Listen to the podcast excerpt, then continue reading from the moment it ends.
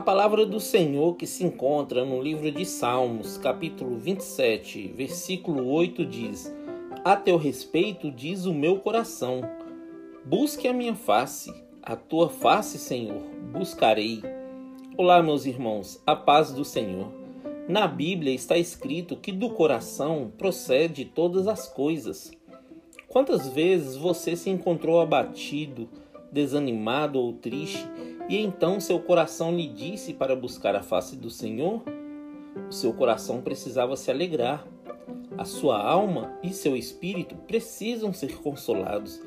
E é só em Jesus que você encontrará consolo e refúgio.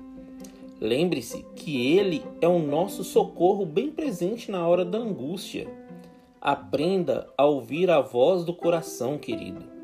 Hoje nós temos a presença do Espírito Santo intercedendo por nós, mesmo quando não temos forças para orar. Em João 10, 27 diz: As minhas ovelhas ouvem a minha voz, eu as conheço e elas me seguem.